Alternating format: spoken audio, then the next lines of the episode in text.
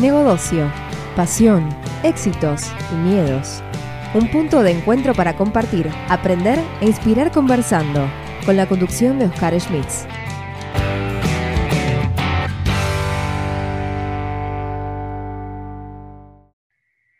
Muchas gracias, Oscar. Mi nombre es Gabriel del Campo, soy el VP regional responsable del negocio de Data Center, Cloud y Seguridad para Latinoamérica. Y hoy voy a hablar de la revolución digital que está sucediendo en el mundo y cómo nosotros podemos liderar el cambio necesario en nuestras organizaciones para poder aprovechar la misma. Como ustedes verán, lo que está pasando en el mundo es que muchas y muchas modernas tecnologías disruptivas que tenemos que aprovechar para nuestro negocio. Esto puede ser un poco al principio eh, difícil de entender y entender cómo uno puede llevar todo eso a mi negocio, pero vamos a tratar de ver cómo podemos ir desgranando todas estas circunstancias para poder eh, tener un posible camino de acción.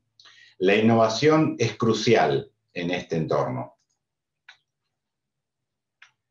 Y para mantenerse competitivo debemos tener, obviamente, un proceso de innovación continua en nuestras empresas.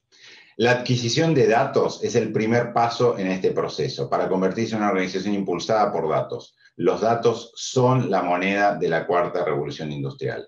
El segundo es poder analizar dichos datos para obtener información que se vuelvan útiles para el negocio.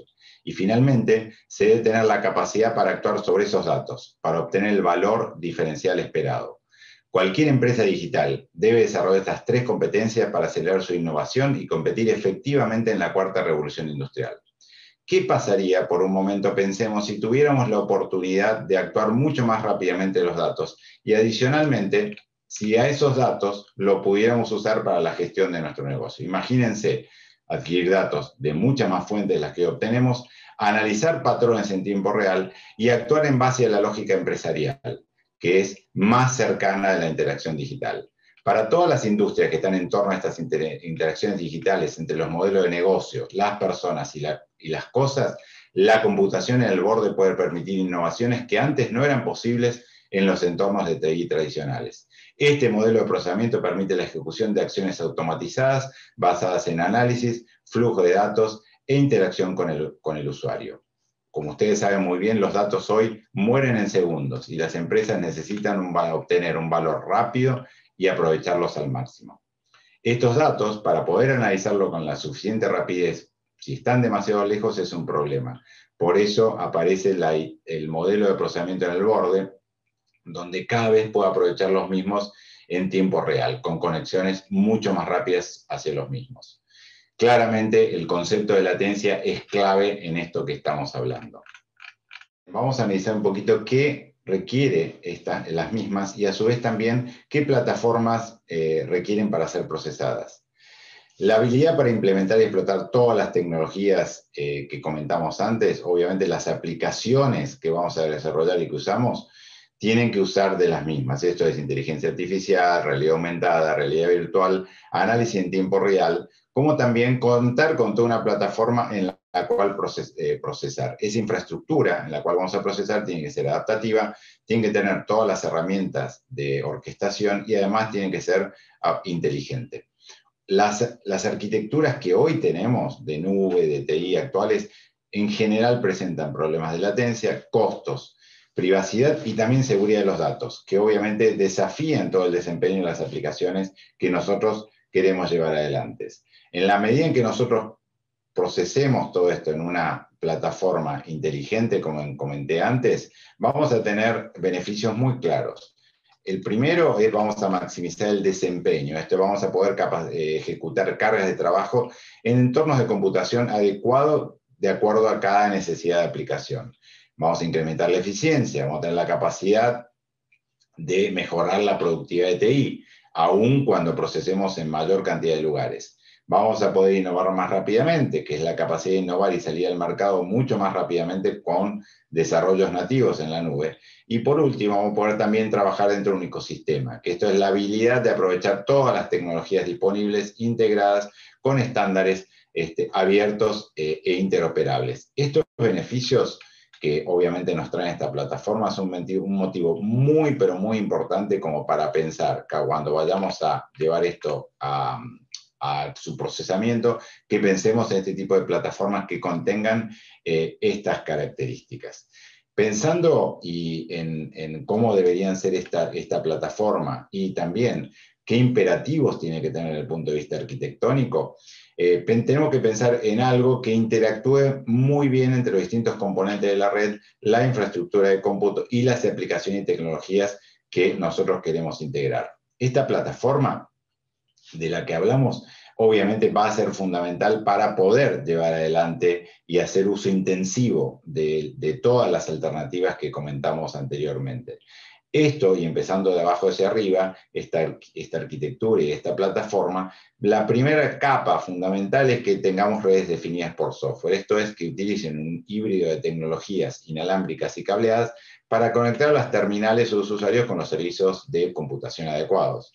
Segundo punto es, tenemos que tener diversidad en los entornos de cómputo. Esto es, sitio de computación en la nube, integrados en la red, en el borde o bien en la empresa. Y tercero, una orquestación gerenciada de todos estos elementos que nos permitan el mayor control y también eh, uso eficiente de todo lo que está abajo. Esto es fundamental para que con esta capa integrada podamos este, llevar adelante todo lo que comenté. En esta presentación, en el día de ayer, ya se habló bastante de las redes definidas por software, con lo cual me voy a encargar fundamentalmente de las capas eh, de arriba. Em,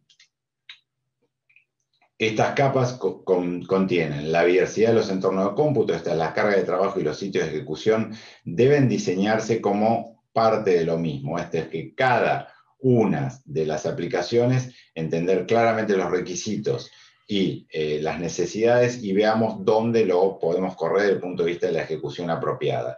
Por eso es que cada vez hay más empresas que requieren alternativas a las nubes públicas para dar soporte a sus aplicaciones distribuidas y en este contexto es donde aparece el concepto fundamental de latencia, que esto es correr las aplicaciones de próxima generación cerca de donde se produce el dato, donde se genera el dato. Esto se llama el procesamiento en el borde o Edge y se ha convertido en un tema crítico de toda la eh, adopción de tecnologías emergentes.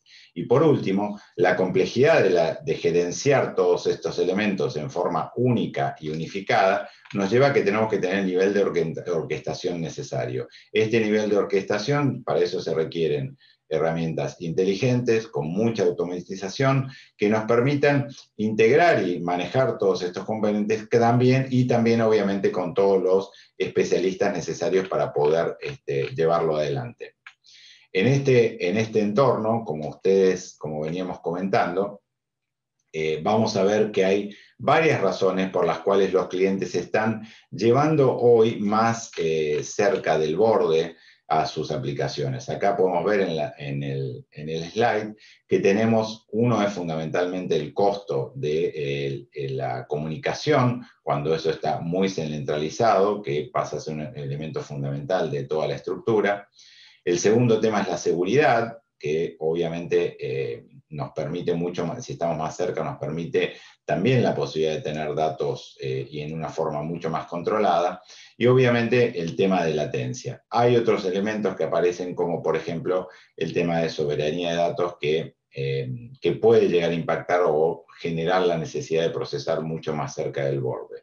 Por todos estos motivos, lo que nosotros estamos viendo es que los clientes están llevando eh, sus aplicaciones al, cada vez más cerca del borde. ¿Por qué? Bueno, como comentábamos antes, necesito realizar transacciones eh, eh, más rápido por la necesidad de contar con esos datos para, para, mi negocio. También los clientes propios requieren más performance, con lo cual tengo que acercar ese procesamiento y la disponibilidad del servicio cada vez más cerca de ellos. Y también eh, obviamente, como una tercera eh, alternativa es que cada vez también los clientes empiezan a esta distribución, obviamente están pensando cada vez más poner equipos más cerca de sus propias instalaciones como para que esto se pueda procesar de manera eh, conjunta.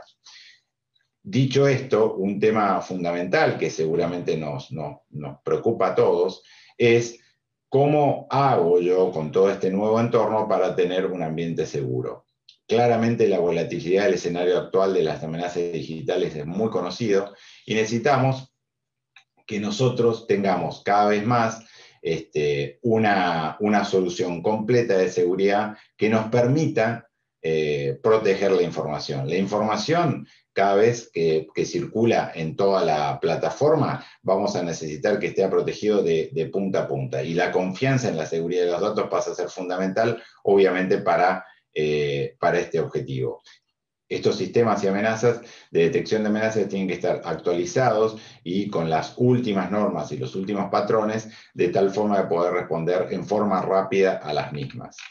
Por esto, eh, nosotros eh, sugerimos tener sistemas de detección y mitigación de amenazas a nivel global. Acá el perímetro, el concepto de perímetro ha desaparecido eh, conceptualmente porque ya no existen barreras entre las distintas partes de mi empresa. Tengo los empleados trabajando de forma remota, tengo muchos lugares donde se procesa la información, ya no es solamente centralizada, con lo cual tengo que asegurarme de dar una visión global a, toda la seguridad. Esto es de punta a punta y no alcanza solamente con proteger a los equipos en la punta.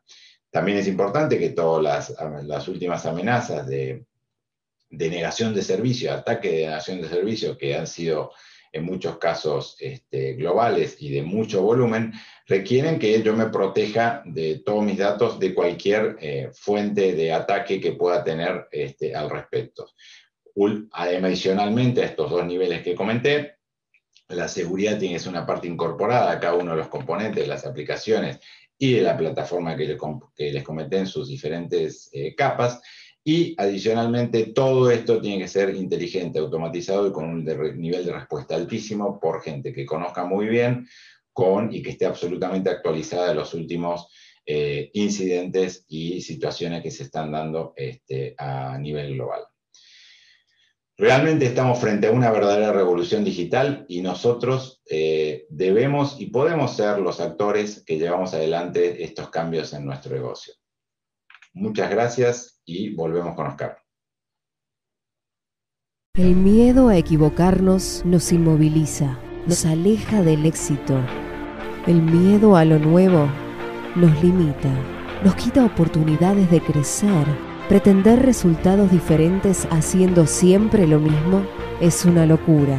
Aprender a ser diferentes, aprender a ser innovando, es un desafío.